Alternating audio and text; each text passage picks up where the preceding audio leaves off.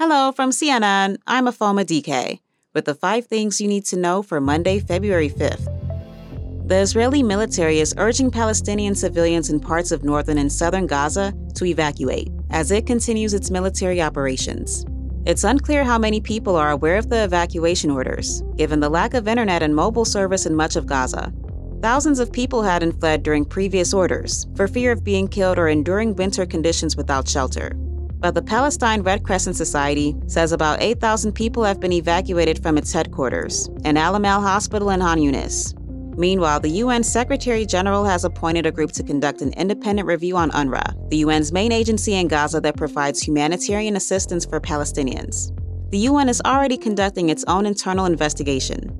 Israel alleges that some UNRWA personnel were involved in Hamas's terror attacks on October 7th.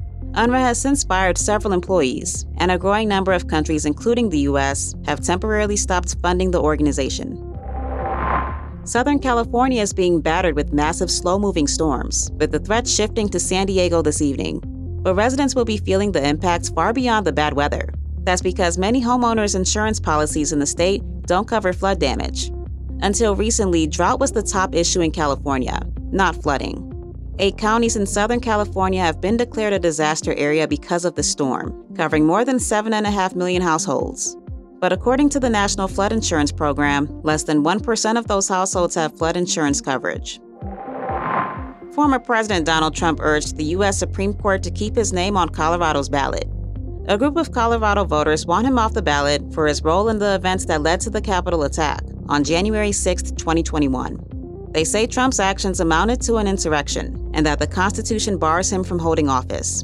In one of their final briefs before the court's hearing Thursday, Trump's lawyers accused his challengers of pursuing a quote, anti democratic legal case against him, and that, quote, the American people, not courts or election officials, should choose the next president of the United States.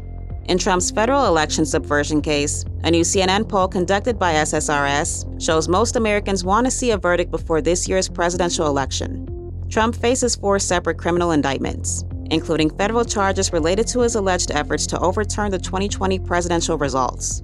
The trial in that case was set for March 4th, but was postponed on Friday.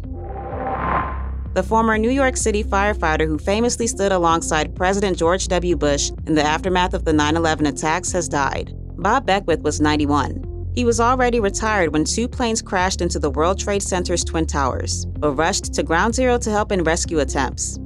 Beckwith was there when then President Bush visited the rubble and was surprised when Bush joined him atop the burned remains of a fire engine to speak to other first responders. Thank you for your hard work. Thank you for making the nation proud. And may God bless America. Later in life, Beckwith, who had become a symbol of strength and resilience, remained a committed activist for firefighters, traveling internationally and raising money for the New York Firefighters Burn Center Foundation.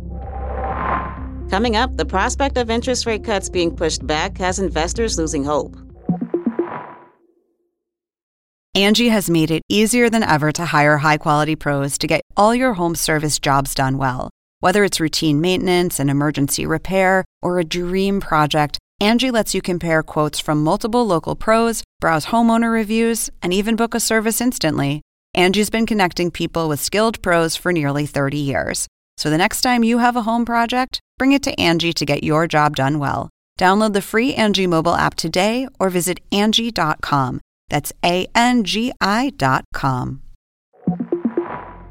Fed Chair Jerome Powell said on CBS Sunday that the central bank isn't ready to cut interest rates. We want to see more evidence that inflation is moving sustainably down to 2%.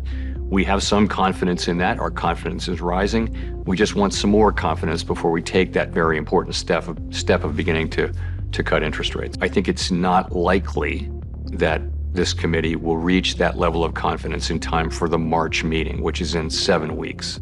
And the US stock market is not happy about that. The Dow, S&P 500, and the Nasdaq all dipped today, closing between 0.2 and 0.7% lower. Investors had been hoping for rate cuts to start in March, but Powell's comments on top of a strong January jobs report make that seem unlikely compared to even a week ago. Now, traders still largely see this as a delay of the inevitable, with some still expecting rate cuts to start by summer. That's all for now. Our episodes drop at 6 a.m., 9 a.m., and noon Eastern, and again at 3 and 6 p.m.